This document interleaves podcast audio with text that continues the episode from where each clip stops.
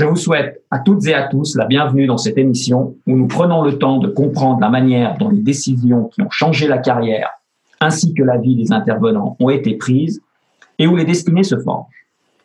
Aujourd'hui, j'ai l'immense plaisir de recevoir dans cette émission Carlo Lamprecht. Carlo Lamprecht, pour les plus jeunes d'entre nous qui ne le connaissent pas encore, est une personnalité polyglotte qui a marqué de son empreinte indélébile d'abord le panorama genevois en tant que conseiller d'État, ministre de l'économie, de l'emploi et des affaires extérieures, puis comme président du gouvernement de la République et canton de Genève.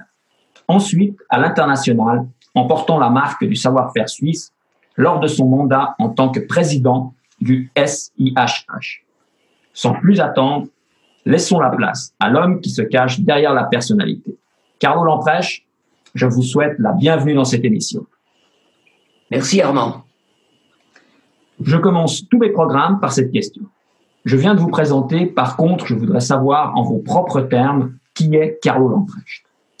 Eh bien, très simplement, je suis né sous une bonne étoile, assurément. Les circonstances de la vie ont fait le reste. Immigré à Genève depuis le Tessin, tout seul, à l'âge de 15 ans, pour y accomplir un apprentissage, j'ai été confronté aux difficultés d'intégration, de m'adapter à un nouvel environnement, apprendre une nouvelle langue et un nouveau mode de vie. Alors, privé des liens parentaux ou tout simplement relationnels dans ce nouveau monde, il a fallu cravacher dur pour se faire une place au soleil, pour être tout simplement reconnu. Ces défis, vous savez, décuplent vos forces, car il devient essentiel pour votre avenir. J'ai eu aussi la chance, à travers le sport notamment, de me faire un prénom, un petit prénom, et de me prouver à moi-même que je pouvais réussir quelque part.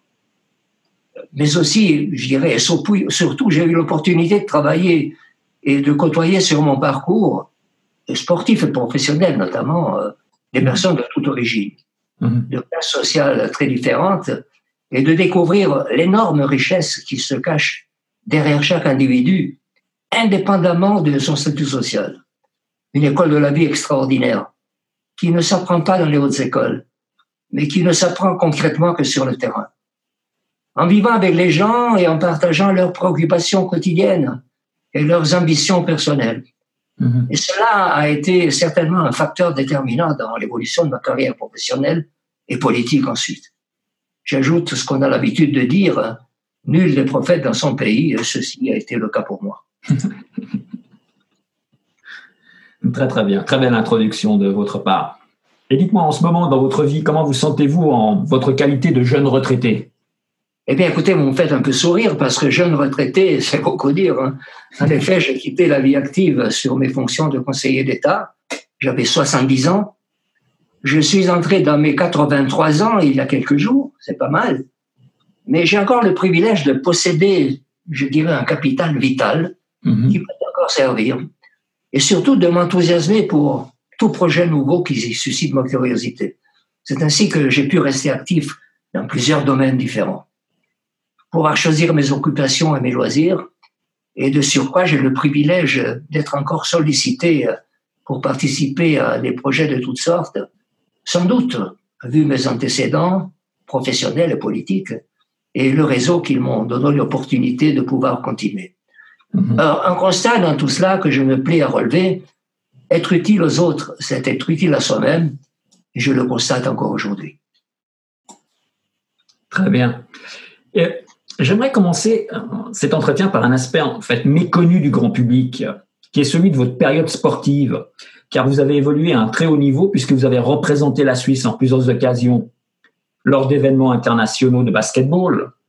Et j'aimerais savoir, est-ce par la qualité de votre jeu que vous avez intégré l'équipe suisse de basket ou vous avez consciemment pris la décision d'intégrer l'équipe nationale et par conséquent, vous avez élevé votre niveau de jeu en conséquence afin de faire partie de cette équipe nationale? Ben vous savez Armand, comme tous les jeunes de mon âge, j'ai toujours rêvé de pouvoir endosser le maillot rouge à Croix-Blanche de l'équipe nationale suisse. Ça a été le basketball en l'occurrence. Oui. Paradoxal car je suis de taille petite, désavantagé par cela, et il m'a fallu faire preuve d'adresse, d'une excellente technique individuelle et du sens du jeu susceptible de pouvoir apporter ma contribution à une équipe et atteindre ainsi le niveau pour être sélectionné. Alors, tout cela, vous savez, ne peut s'acquérir qu'à force de travail et de persévérance. Mais l'effort, comme souvent, se transforme en plaisir et vous sublime lorsqu'il est dopé par la passion. Donc, passionné, grand sportif. Là, j'aimerais envie de rebondir sur un autre aspect qui a trait au basketball. C'est comment est-ce que vous avez pris la décision de devenir entraîneur de l'équipe nationale suisse féminine de basket? Mais écoutez, à l'époque, j'ai exercé ces fonctions. Il ne s'agissait pas d'une profession ou d'un emploi à plein temps.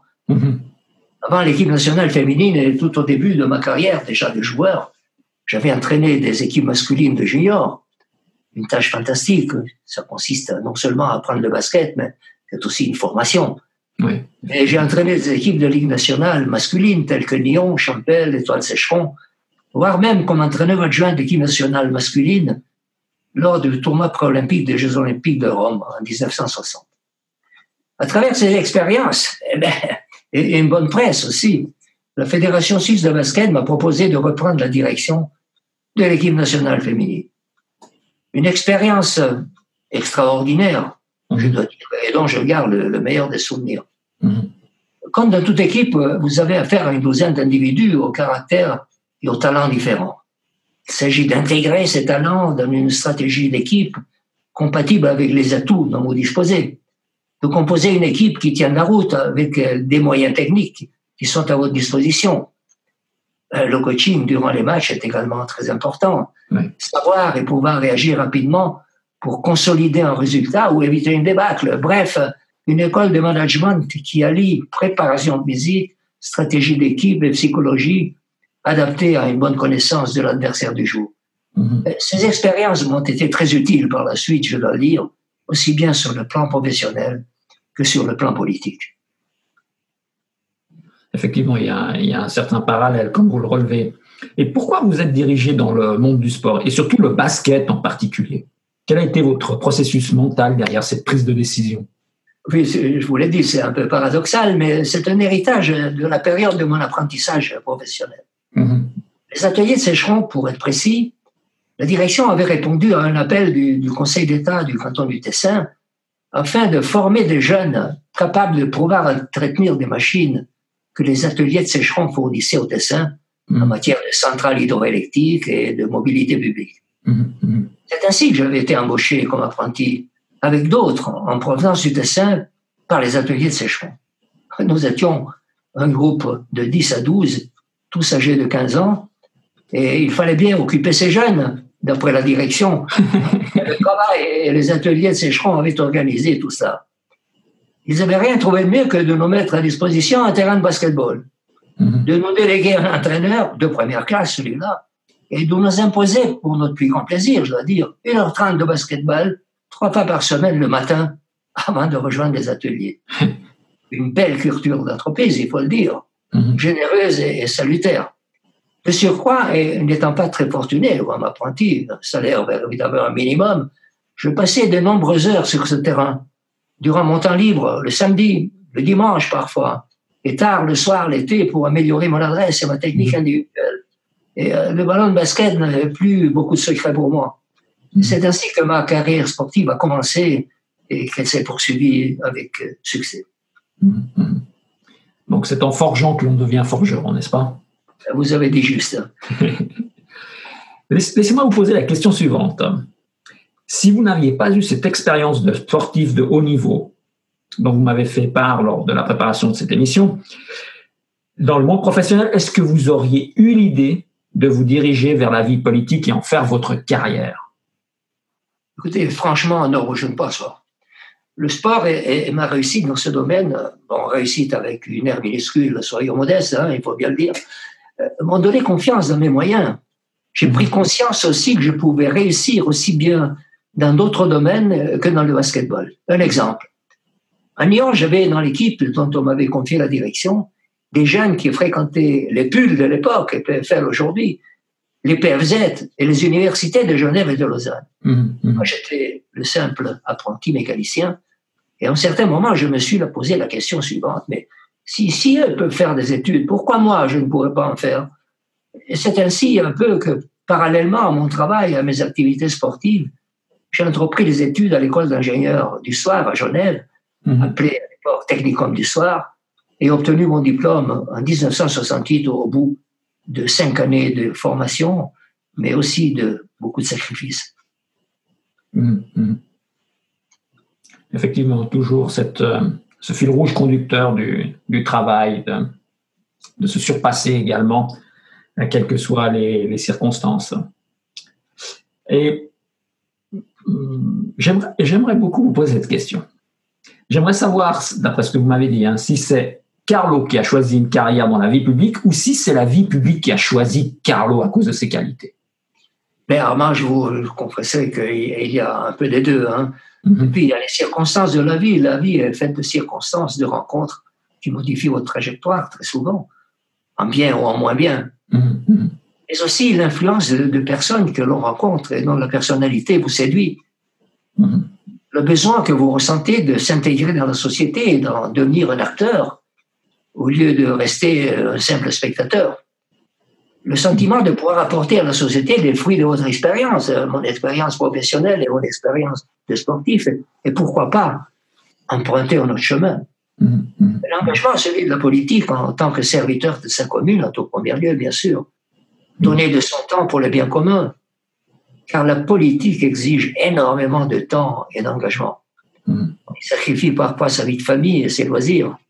Rien que pour cela, j'ai toujours eu beaucoup de respect pour ceux qui s'y engagent, peu importe leurs opinions politiques. Et est-ce qu'il y a une façon particulière de prendre la décision d'embrasser une carrière politique, ou c'est, comme vous l'avez, et vous venez de le mentionner, c'est un concours de circonstances à un moment de la vie d'une personne politique? Vous savez, l'environnement, en effet, est très important. Je suis arrivé dans ma commune donnée en 1964, je venais d'avoir mon fils, alors que cette commune allait connaître des années explosives. Une explosion démographique sans précédent à Genève. Une cité nouvelle naissante, la construction de logements et d'écoles, de 4500 habitants en ce temps-là, je parle de 1964-65, à 16 000 habitants, 10 ans après, 16 000 habitants, de 500 écoliers à 2300 écoliers dans le même laps de temps.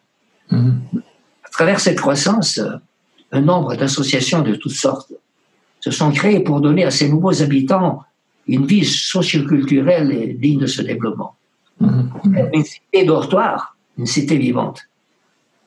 Et j'ai vécu tout cela en direct et fréquenté un nombre incalculable de bénévoles qui donnaient leur temps pour la commune.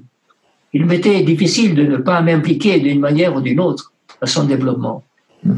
C'est ainsi que je me suis mis à disposition à la demande du parti de mon choix. Cela tombait bien pour m'impliquer dans les affaires communales et je suis devenu conseiller municipal. J'ai envie de rebondir sur ce que vous venez de dire par la question suivante. Quand vous avez décidé de vous diriger vers la vie publique, est-ce que cela correspondait à un besoin viscéral de servir ses contemporains? Non, soyons francs, au départ, un peu par curiosité, bien sûr.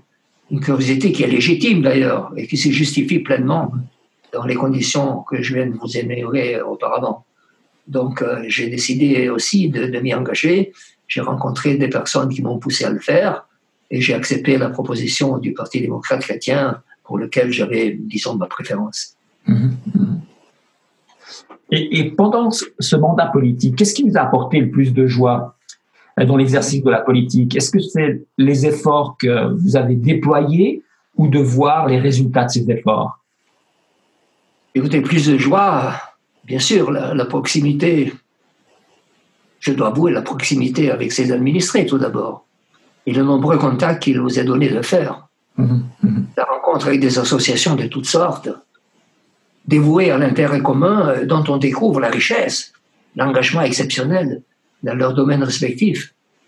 Au-delà du respect, de la considération, de l'admiration parfois qu'on leur porte, certaines relations deviennent des références. Des amitiés sincères, durables, qui enrichissent votre vie. Ça, c'est une joie, c'est un bonheur. les résultats de ces efforts, vous dites, certes, bien sûr, mais nous ne sommes que des locataires du pouvoir. Nous bénéficions de l'héritage de nos prédécesseurs et nous devons faire en sorte de les faire bonifier et de les adapter au changement de la société en proposant les solutions qui nous semblent nécessaires pour le bien-être de nos administrés. Et les années à venir seront encore plus difficiles à gérer par rapport à tout ce qui nous attend au domaine du numérique et de l'intelligence artificielle. Et justement, quel conseil donneriez-vous à une personne qui désire faire de la politique? Écoutez, tout d'abord, de savoir que cela implique de sacrifier beaucoup de son temps libre et qu'il faut que cela soit compatible avec sa situation familiale et professionnelle, qui sont les priorités essentielles s'il en faut. J'ai vu des jeunes se lancer dans la politique trop jeunes mariés, etc., des enfants, et puis connaître des difficultés familiales. Ce n'est pas ça qu'on doit rechercher. Ensuite, de choisir un parti selon les sensibilités auxquelles on se sent attaché. De savoir aussi que d'être candidat ne signifie pas forcément d'être élu, et cela peut être sujet à déception. Ce qui n'empêche pas de poursuivre ses activités au sein du parti, même en cas de non-élection.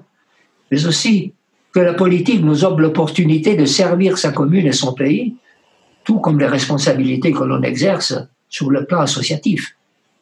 Et dans un système démocratique tel que le nôtre, il est important que d'une manière ou d'une autre, chacun, avec ses propres compétences, puisse apporter sa contribution au bien-être de notre pays.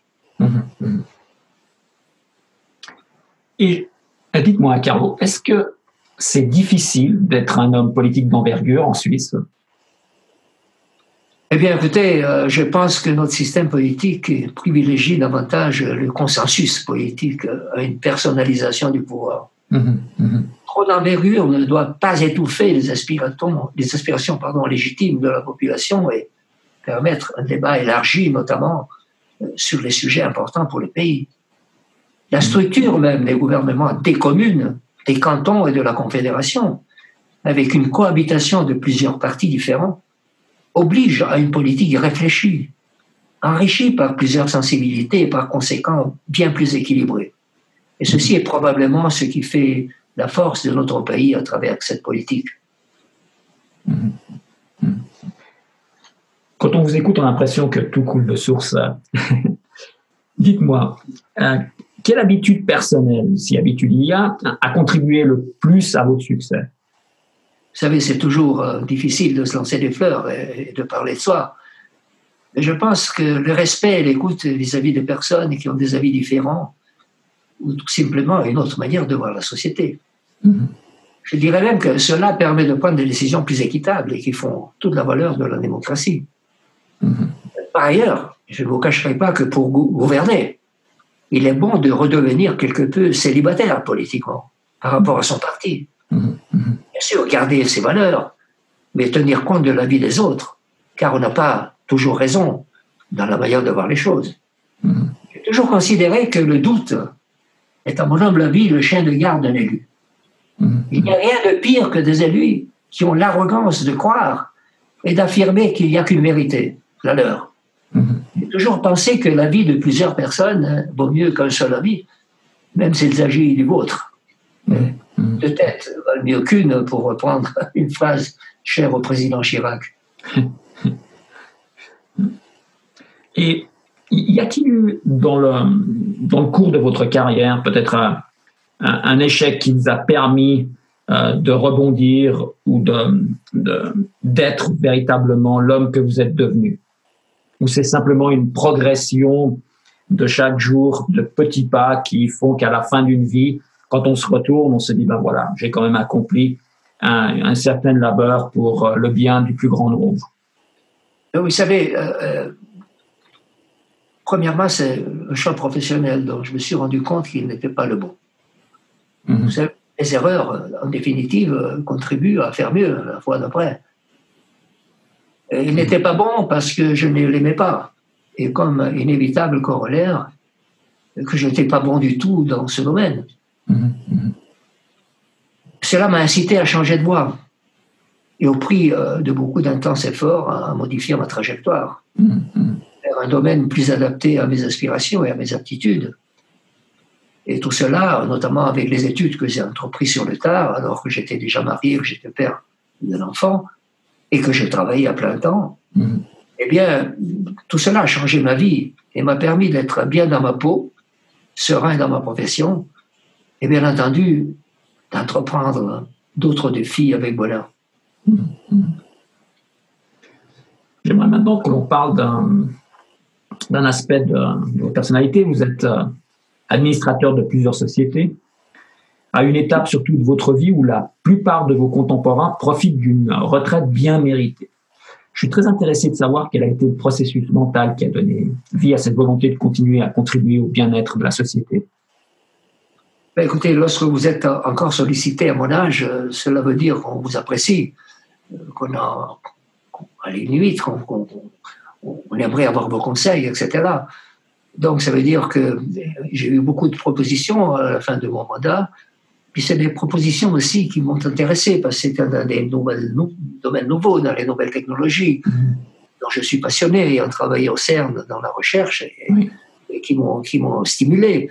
Et ceci, donc, le travail contribue et l'innovation aussi continue à bien faire travailler le cerveau, et aussi quand le cerveau va bien, tout le reste va bien. Et on se sent encore important et utile à la société. Donc voilà pourquoi j'ai accepté un certain nombre d'emplois et de processus qui continuent aujourd'hui à me donner satisfaction. J'aimerais qu'on ouvre une parenthèse au sujet de vos parents. Vous vous investissez beaucoup pour les autres, c'est ce que l'on ressent lors de cet entretien, et j'aimerais savoir justement à cet égard quelle influence ont eu vos parents pour ce don de soi. Mais vous savez, j'ai quitté mes parents à l'âge de 15 ans, hein, je le répète.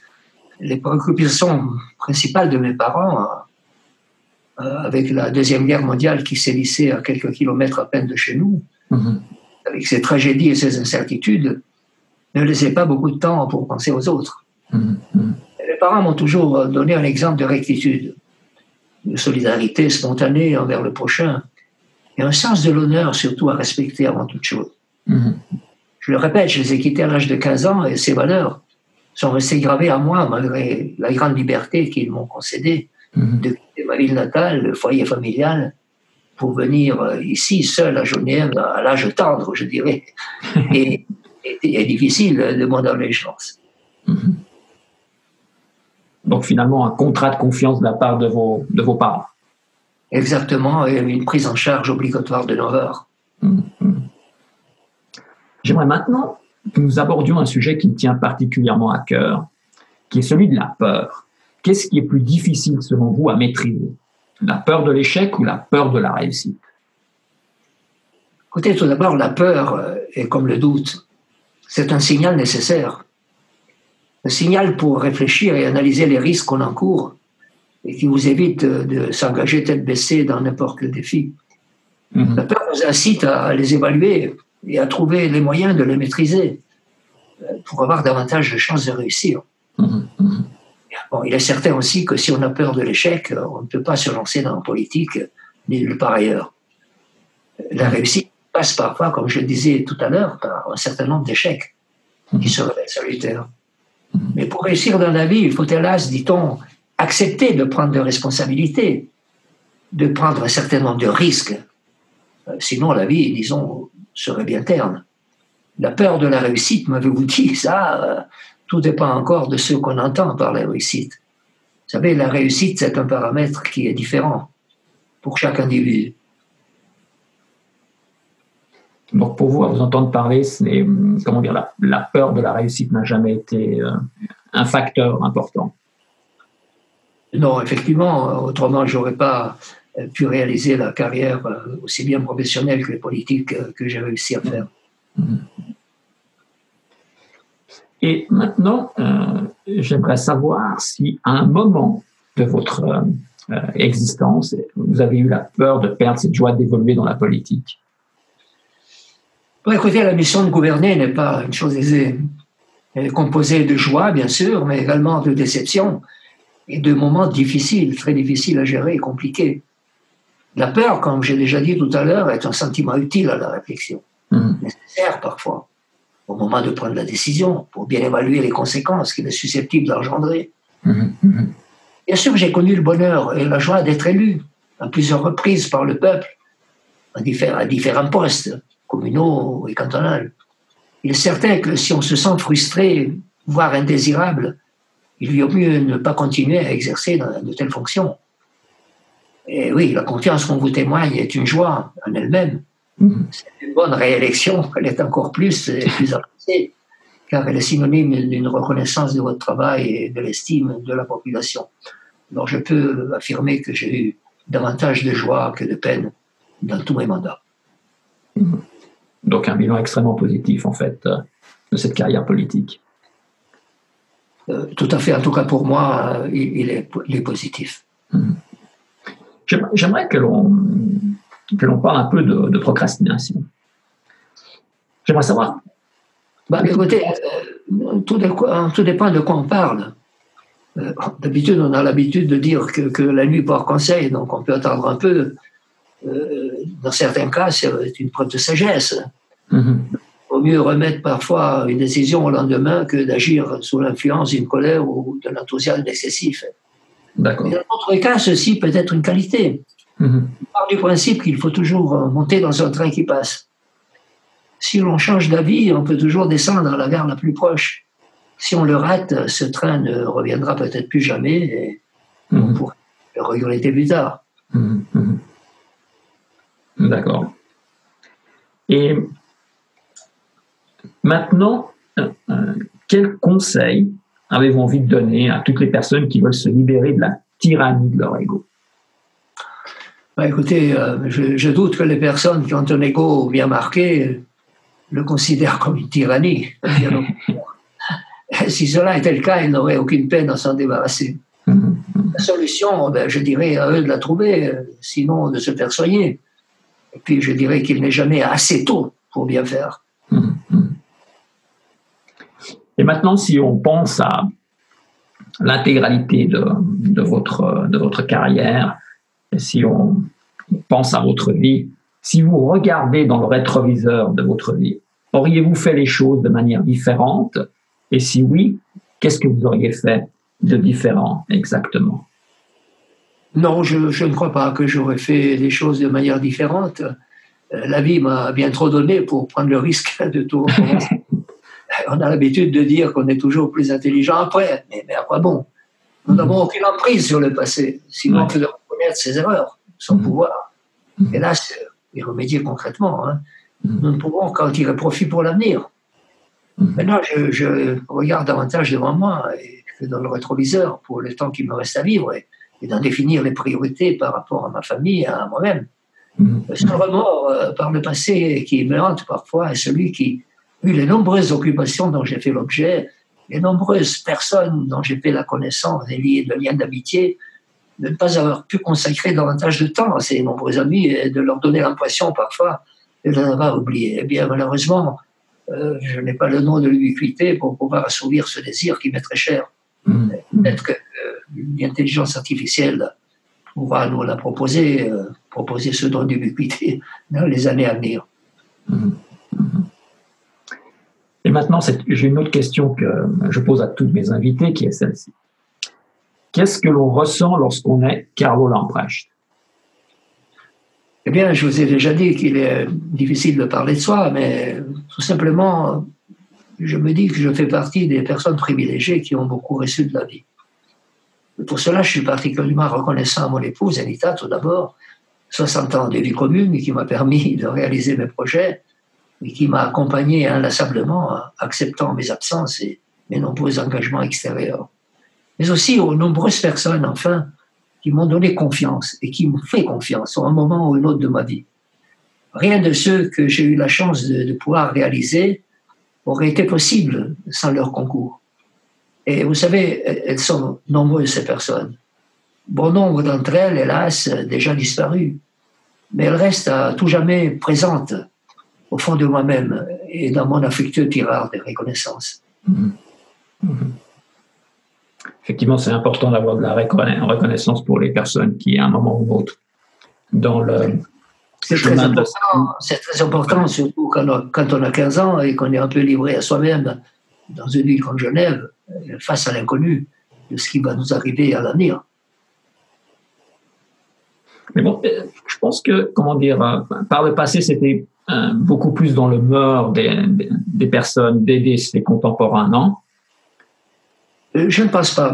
Vous savez, j'ai vécu à travers ma commune et aussi à travers le Conseil d'État.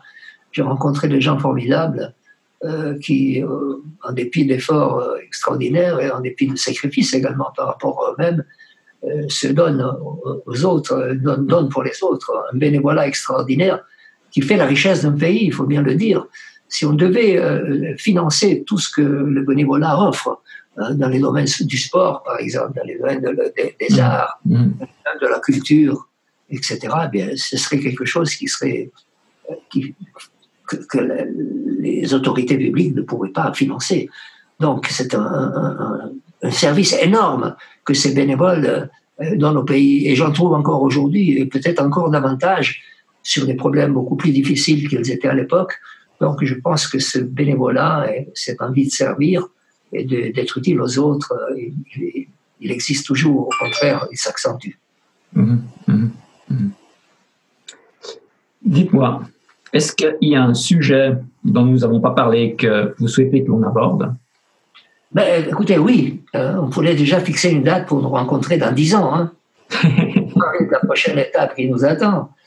Sur un parcours de golf, bien entendu, puisque vous êtes un grand joueur de golf. Je vous remercie. Comment suivre les podcasts et sous quelle forme ils seront enregistrés et diffusés. Est-ce qu'ils en seront toujours? Est-ce que ça se fera d'une autre manière? Mais tout ça, c'est à voir dans 10 ans, et je vous attends, j'attends un rendez-vous de votre part. Je suis prêt à y souscrire. Très bien, je vous envoie une invitation. Et dites-moi, dans la même veine, y a-t-il une question que vous auriez adoré que je pose et que je n'ai pas posée? Bah, écoutez, franchement, pas spécialement, hein, mais je vous laisse le temps d'y réfléchir. Hein.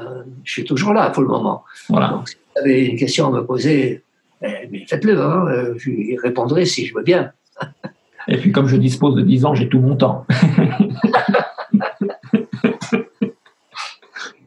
Eh bien, Carlo, pour les personnes de notre audience qui sont intéressées d'avoir plus d'informations sur ce que vous faites, où peut-elle les trouver, s'il vous plaît?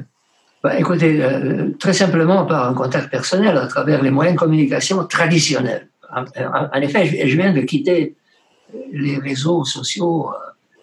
à tort ou à raison. À tort, car c'est une manière de garder la proximité des contacts avec les personnes que l'on aime, d'encourager les causes et les projets qui valent la peine d'être connus et de soutenir. Et à raison, pour les abus toujours plus fréquents de fausses nouvelles et de banalités qu'ils véhiculent et de l'utilisation mercantile dont elles font l'objet de plus en plus souvent. Mais je suis toujours joignable pour répondre à d'éventuelles sollicitations ou quelques questions diverses à travers le courrier classique, le courrier électronique et ma ligne téléphonique. Très bien. Eh bien, écoutez, Carlo, cet entretien touche à sa fin. Et comme vous le savez, donc, ce programme a pour vocation d'offrir une tribune pour les personnes de votre qualité afin qu'elles partagent leur expérience et suscitent l'envie surtout à notre audience de prendre la voie de la réussite, peut-être d'orienter leur carrière de façon un peu différente. Et pour cette raison, je vous suis reconnaissant d'avoir participé à l'émission. Donc, Carlo, un tout grand merci pour avoir participé au programme et surtout pour avoir partagé votre expérience de vie. Donc, je vous dis à bientôt dans 10 ans, c'est ça? Merci Armand, et puis bonne route à vous également. Merci beaucoup.